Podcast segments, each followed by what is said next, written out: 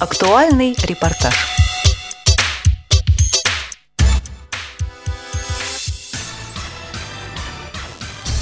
Что вы знаете о Магнитогорске? Центр черной металлургии, находящийся на юге Урала, где-то в Челябинской области. Кроме промышленности, знаменит хоккейной командой «Металлург». Все правильно, это факты общеизвестные. Есть же один любопытный, который наверняка ускользнул из поля вашего внимания. По адресу улица Набережная, дом двадцать четыре, в Магнитогорске находится местная организация Всероссийского общества слепых, которая в две тысячи тринадцатом году отмечает шестидесятипятилетие. О том, как все начиналось, вспоминает старейший член организации Фаина Иосифовна Бурова. Когда я пришла, то было очень такое помещение старенькое на левом берегу. Ну, в общем, технического оснащения, конечно, никакого не было. Были в каком-то количестве брайлевская литература. А потом, когда уже, наверное, семьдесят восьмой где-то год, получили вот это помещение. Это уже как бы совсем... другой этап. Это на порядок выше. Не то, что только появились магнитофоны, там, в общем, что-то другое стало. А теперь, когда Юрий Васильевич пришли с предприятия, вместе объединили организацию, еще на другой порядок поднялась работа. Это совсем уже другой уровень. Говоря о третьем периоде в истории организации, Фаина Иосифовна вспоминает момент, когда были объединены две местные организации города. Важнейшим этапом стала работа по восстановлению пришедшего в упадок предприятия общества слепых. О причинах и последствиях рассказывает председатель Юрий Мелехов. Производственное бывшее, как оно называлось раньше, теперь оно с две тысячи седьмого года преобразовано в ООО «Максвет». Сегодня на нем числится более пятидесяти инвалидов всех категорий и вот где-то тридцать человек инвалидов по зрению. Нам как-то долгие годы, вот уже более десяти лет, не везет с руководством нашего специализированного предприятия. В прошлом году бывший генеральный директор Бергер Дмитрий Владимирович зрячий вместе со своей родной сестрой, главным бухгалтером Федоровой, довели предприятие до такого состояния, что Центральное правление вместе с президентом ВОС э, решали закрывать его, банкротить или все-таки попытаться как-то сохранить. И вот в декабре прошлого года приезжала с этой целью сюда комиссия и проводила анализ состояния. Тогда было установлено, что убытки на то время составляли более тридцати миллионов рублей. Задолженность по зарплате составляла более шести месяцев, и вот по налогам и заработной плате она в денежном выражении была восемь миллионов двести тысяч рублей. На первое января текущего года, тринадцатого. Конечно, комиссия не могла все обнаружить, увидеть.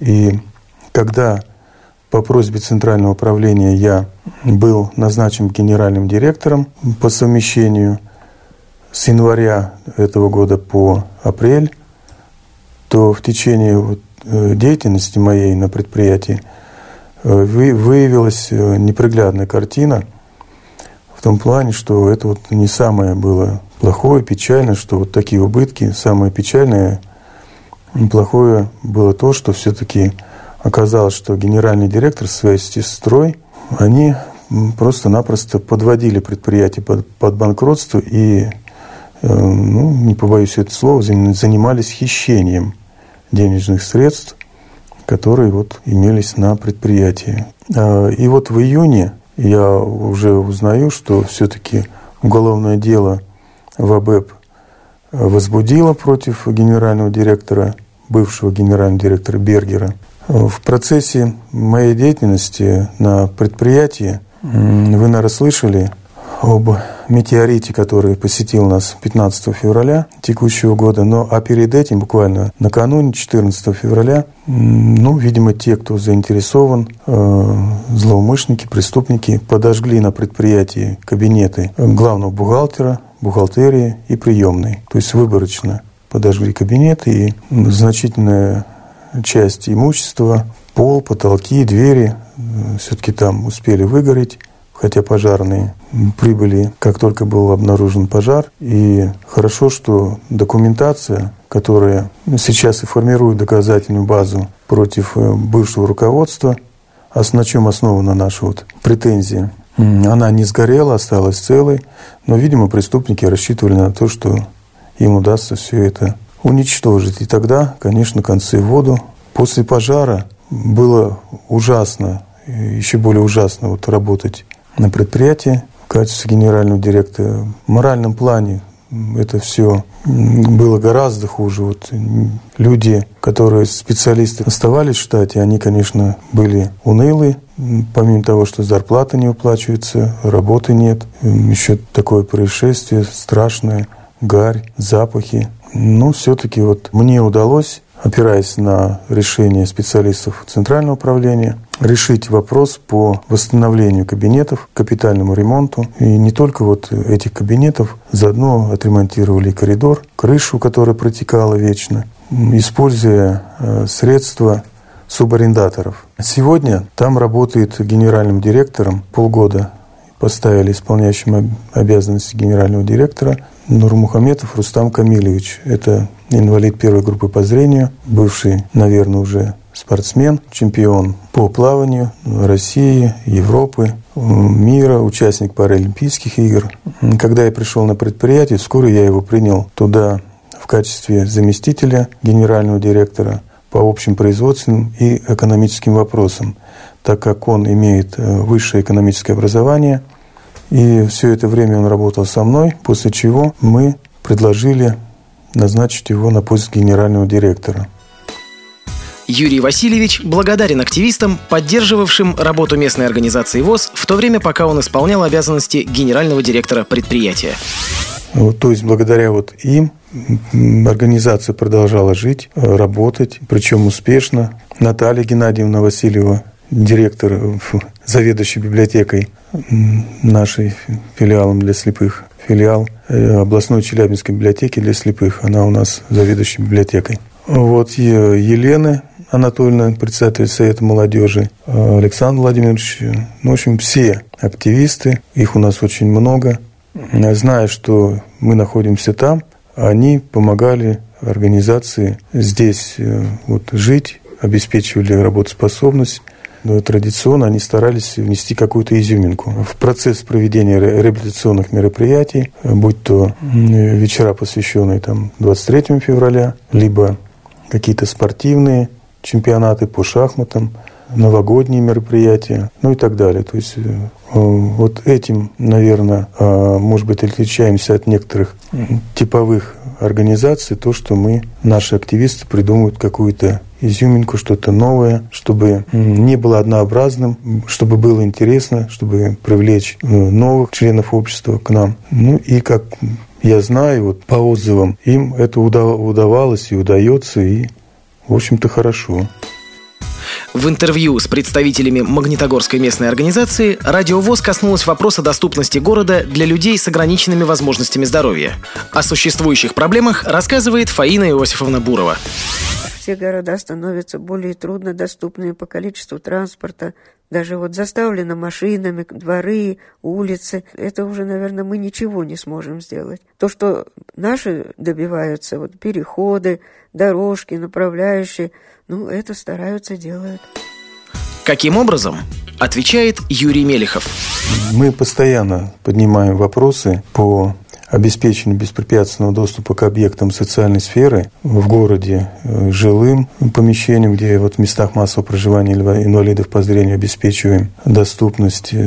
Благодаря нашим усилиям в прошлом году были заменены два лифта в доме сто пятьдесят семь, где проживают в массе инвалиды по зрению, вот на говорящие. Там же установлены поручни, бордюры, направляющие асфальт. По предложению заместителя главы города Кимакина Сергея Ивановича заменили в доме сто пятьдесят семь почтовые ящики. И не просто вот на новые заменили, а с нанесением выпуклых таких номерков, что, в общем-то, помогает незрячим. Вот если вдруг затруднения какие-то, раз пощупал, определил свой номер квартиры и можешь пользоваться почтовым ящиком, забирать корреспонденцию. Мелочь, но приятно, что вот инициатива заместителя главы, она вот так помогает людям жить. И приятно то, что заместитель главы думает, как помочь людям в этом доме. Планируется оборудовать там же, напротив этого дома, автобусную остановку. Давно мы добиваемся, чтобы ее перенесли поближе к дому, но вот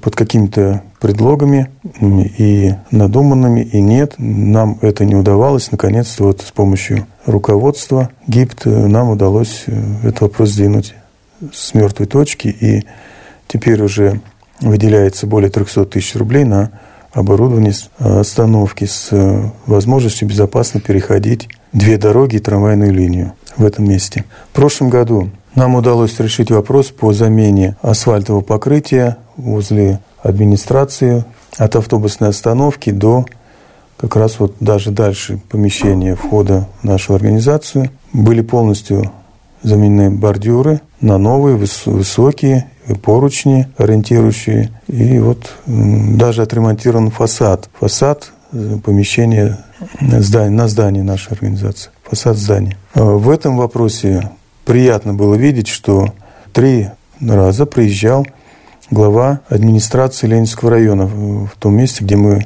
расположены, и лично контролировал процесс этой работы. Было удивительно, что в короткие сроки, буквально в течение десяти дней, в прошлом году, в августе, вот с пятого по пятнадцатое августа, нам смогли заменить полностью, вот, убрать старое покрытие асфальтовое, установить, убрать бордюры и вот установить все, сделать настолько все удобно, наверное, эстетично, и не только нам, и тем людям, которые пользуются этим тротуаром. То есть здесь у нас аквапарк напротив расположен, и много людей проходит по нему. Здесь много есть досуговых таких объектов. В общем, люди-то ходят часто, а тротуар был в трещинах, ямах, и наконец-то вот нам удалось этот вопрос решить. Наверное, это оценили зрячие люди. Что приятно удивило в Магнитогорской местной организации ВОС. С периодичностью раз в два месяца там работает выездная комиссия медико-социальной экспертизы. А еще существует хорошо оборудованный просторный компьютерный класс. Его руководитель Александр Рожков в интервью редактору Радио ВОС Елене Колосенцевой рассказал о том, каким азам он может научить новичка, никогда не работавшего с программами экранного доступа. Сколько человек ходит в компьютерный класс? Кому это интересно? Есть ли вообще активность среди молодых людей? Интересно это, мне кажется, большинство молодежи, потому что молодые интересуются новыми техническими средствами реабилитации, таких как компьютер, телефоны.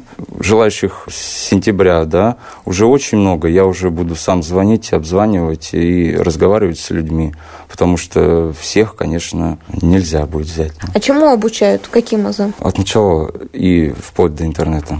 То есть абсолютно это клавиатура, распальцовка, да, десятипальцевый метод печатания. Все-все потихоньку, помаленьку. Это текстовые редакторы, программы всякие, то есть говорящие. Ну, вот эти все тонкости работы незрячего на компьютере. А вы сами где учились? Ну, первый опыт мой я получил еще будучи зрячим, потому что я видел в свое время, и у меня был компьютер, мне это дело легче далось. Но после потери зрения я в Бийске был, и вот там мой первый опыт был э, конкретный, то есть именно с преподавателем. Показал, рассказал, и пошло-поехало. Также в Реакомпе учился, в курсах по Microsoft Word, а в основном сам. О личном опыте знакомства с компьютером после потери зрения рассказывает Хусаин Каримов. Стал учиться. Ну, такие, ну, азы были, конечно, но Windows немножко по-другому, конечно, и тем более с говорящей программой. Ну, без мышки же работаешь, только с клавиатуры. Ну, ничего, нормально, понравилось. Я в Word печатаю там заявления всякие, там, ну, для себя заметки, ну, такие вещи, скажем, бытовые. По словам Елены Крыловой, умение владеть компьютером – серьезный шаг для незрячего в процессе поиска места работы, как и обучение в Бийском филиале Центра реабилитации слепых. Полученные там навыки пригождаются ей до сих пор.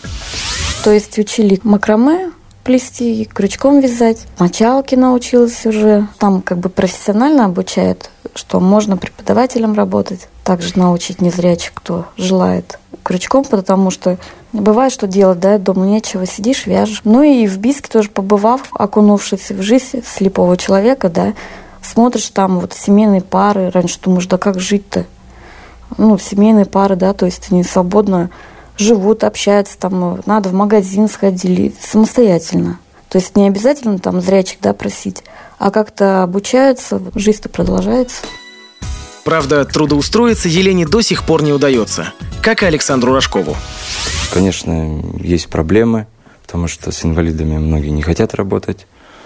Но, по крайней мере, у нас многие очень работают люди. Также я вот, как я считаю, мой личный такой, этот, мое личное мнение, это, естественно, за компьютером. Потому что сейчас очень все это развито, и можно работу найти, если хорошо владеешь компьютером, то можно найти работу на дому. Также еще вот с помощью Бийска, да, реабилитируется, получает профессию, и уже, приезжая сюда, пытается чем-то заниматься. Это ремонт обуви, ну, там еще вот мочалки продают, то есть хоть что-то. Ну, вот у нас несколько инвалидов по зрению юристами работают, то есть или адвокатами, кто как, то есть как пристроился. Ну, тоже есть такой как бы факт. А так с работы очень сложно. Я сам стою на, э, да, в центре занятости по безработице. Мне платят пособие минимальное. Ну, вот пока ищем. Молодые люди не отчаиваются и с радостью используют хотя бы те возможности, которые предоставляет местная организация. О достижениях в области спорта рассказывают Хусаин Каримов и Александр Рожков. Хожу на тренировки. У нас свой тренер Тюрина Вера Николаевна. Она занимается со всеми инвалидами, и с опорниками, и с незрячими. Но летом вот здесь вот на стадионе, а зимой в Манеже. Круглый год занимается. В спорте очень большие возможности. Я сам э, в свое время и занимался легкой атлетикой. Побегали, медали, куча дома висит. Также и плаванием пробовал заниматься. Тоже где-то полгода, наверное, занимался. Но это вы лично или лично? Это... Нет, а мне ну, вот я интересно... с тренером, с тренером, конечно. А я мне имею... интересно, вот, что общество может дать человеку, который хочет заниматься спортом? Во-первых, вот на базе нашей организации есть кабинет здоровья, да, вот там можно, так скажем, поддерживать физическую форму.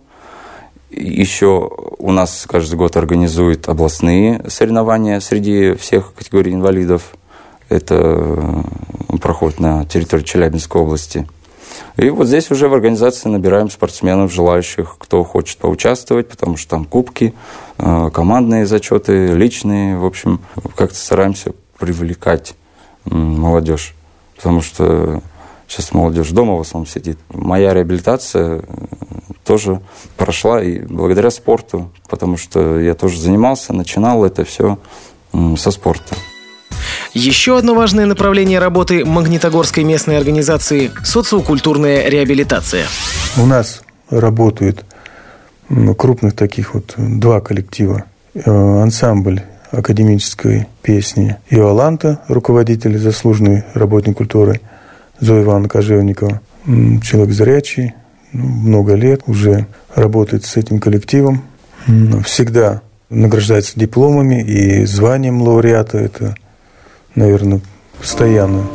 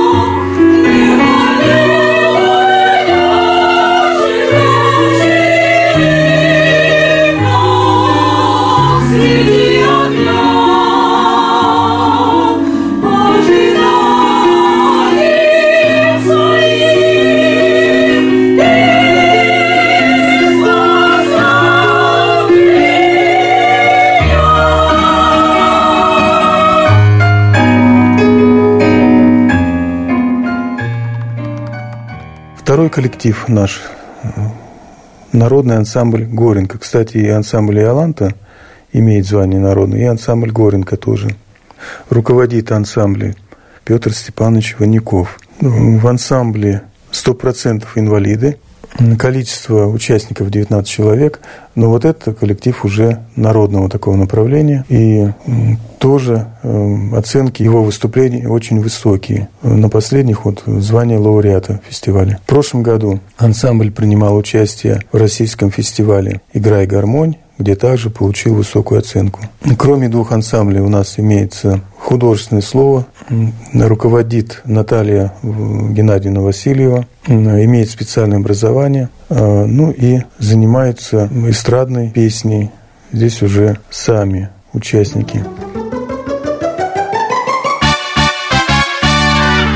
Я ночью шла по улице, на небе месяц жмурится, и освещает домика порог. Оконцем желтоглазые мальчишки, речь бессвязная, и девочки счастливый город. Пора, пора, уж утро наступает, да я всем маму выйдет на крыльцо, рассвет встает. Но хватит, наступай уж, не то я рассержусь в конце концов.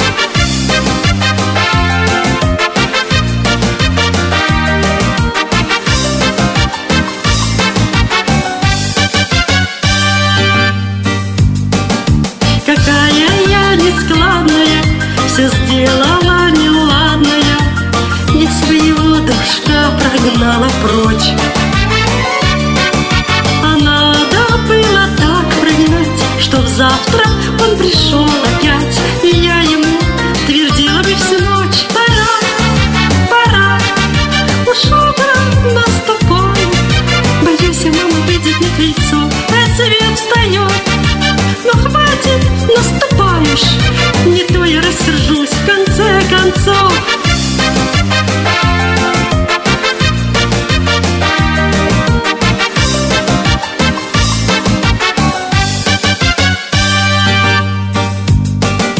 И вот иду с обидою, иду и всем завидую, а по дороге гаснут фонари.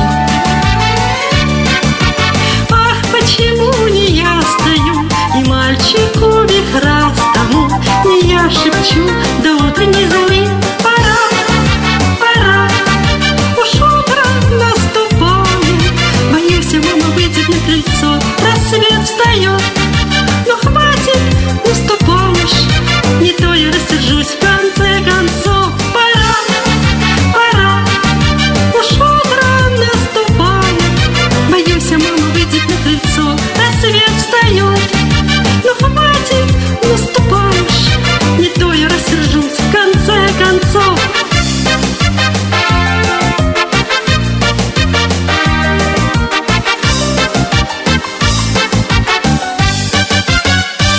Звукорежиссером выступает Лайма Сапрановичути. Александр Владимирович Рожков помогает настраивать аппаратуру, там компьютер, микшер, ну и так далее.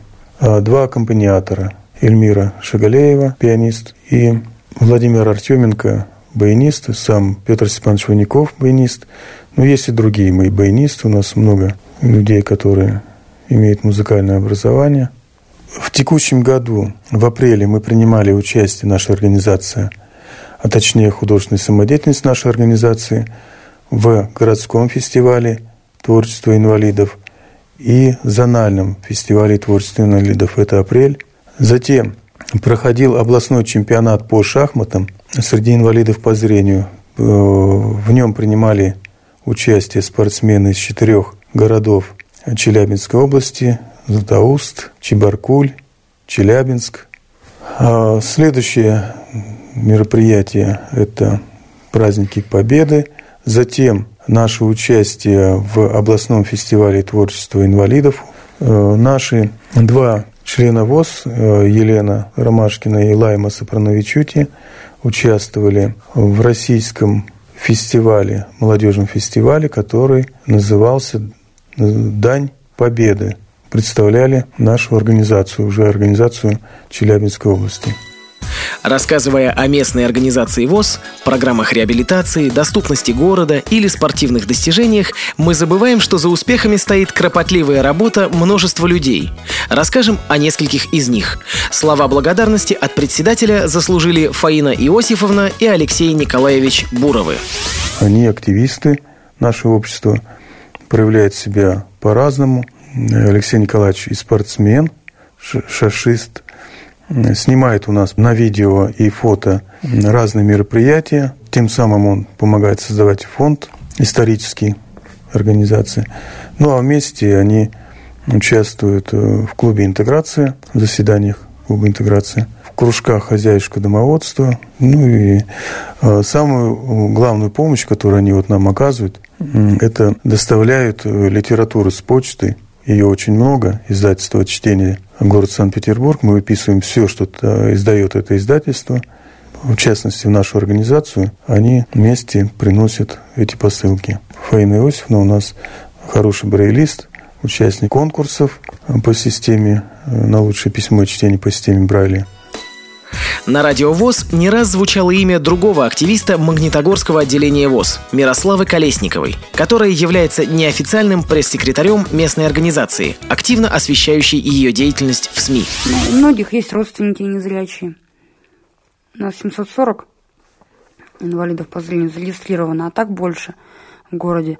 И, видимо, для того, чтобы люди знали не просто в специализированных газетах, журналах, звуковых журналах, там, ключ, радиовоз.ру, а и вообще в общегородских газетах о великих людях ВОС.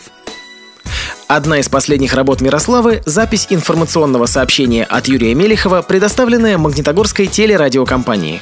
Другая активистка, Елена Крылова, помогает в организации молодежного движения, а еще является счастливой хозяйкой собаки-поводыря по кличке Уника. Я вот выхожу из дома, ну, говорю ей, да, например, там работа, магазин.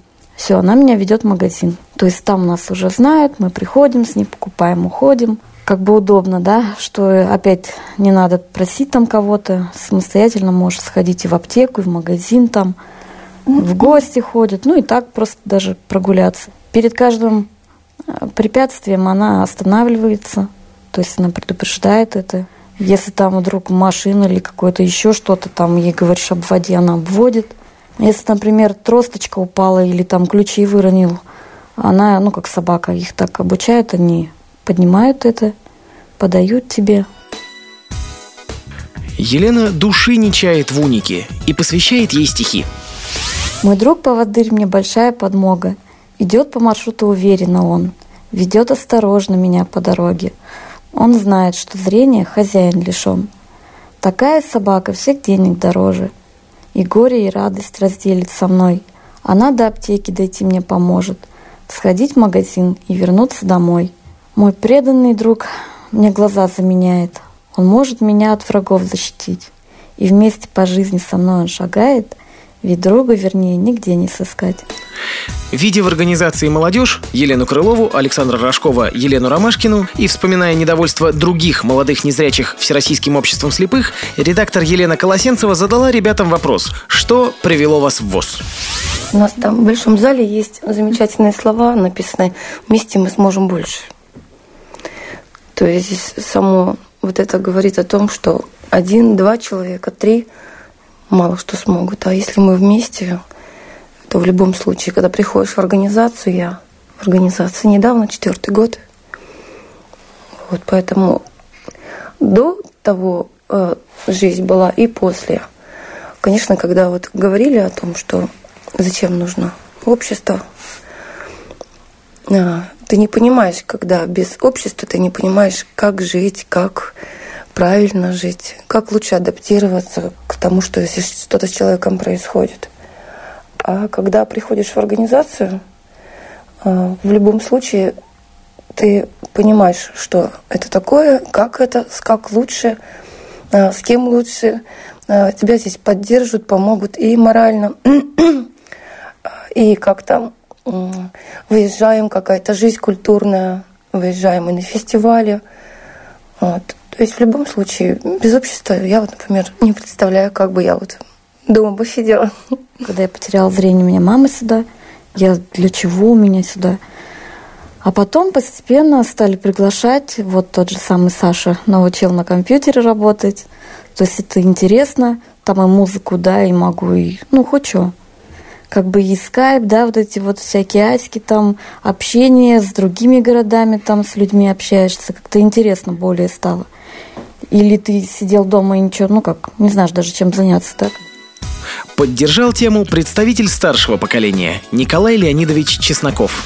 В эту организацию, которая называется «Общество слепых», приводит меня девиз «Не тот пропал, кто в беду попал, а тот пропал, кто духом пал». И вот, э, вот этот микроклимат, который находится вот в этой организации, вот в этой семье, притягивает сюда э, постоянно. И я прекратила трудовую деятельность только вот сейчас в январе этого года, то есть две тысячи тринадцатого года. И вот после этого я здесь частый гость. На те мероприятия, которые они меня всегда приглашают, и приглашали, будем говорить, я чувствовал, чувствовал здесь, вот как все равно в своей семье, так легко, свободно, жизнерадостность. От всех исходит положительная энергетика, независимо от того, что люди перед тобой находятся в сложной ситуации. В чем это выражено? Ну, вот обычно, когда на вот эти-то торжественные мероприятия, эмоциональность, вот эта подготовка, вот тоже это я здесь частенько вижу, когда женщины, мужчины готовятся к различным мероприятиям, то они летают. Вот независимо от того, что вроде бы э, должны скептически или еще что-то замедленно, а это живая жизнь идет таким вот. И вы знаете, вот этот э, настрой, он, естественно, налагает отпечаток на дальнейшее свое, э, свою жизнь. Вот думаешь, люди-то находятся еще в сложной ситуации, и поэтому надо тоже так же держаться, как вот эти милые женщины, мужчины, с которыми здесь приходится соприкасаться. И вы знаете, вот эти люди, которые вот с определенными недостатками по здоровью, они более человечные и более добрые. Они сами э, находятся в сложной ситуации и находят э, выход из этого. А выход из этого только добрыми делами и добрыми отношениями. А добро – это, вы знаете, самое прекрасное, что э, есть на свете, что нам дано людям, чтобы мы друг друга любили, уважали и относились с уважением, чтобы отношения было здоровое. Тогда будет жить интересно. И вот я думаю, что вот в этой организации вот этот дух, о котором я говорил, он как раз соответствует этим словам. Не убавить, не прибавить. Действительно, доброта, отзывчивость, открытость – то, чем живет Магнитогорская местная организация ВОС. И чем она привлекает людей с нарушением зрения, разных возрастов и социального положения. Программу подготовили Елена Колосенцева и Михаил Сидоренко. С вами был Денис Золотов. До встречи в эфире Радио ВОС.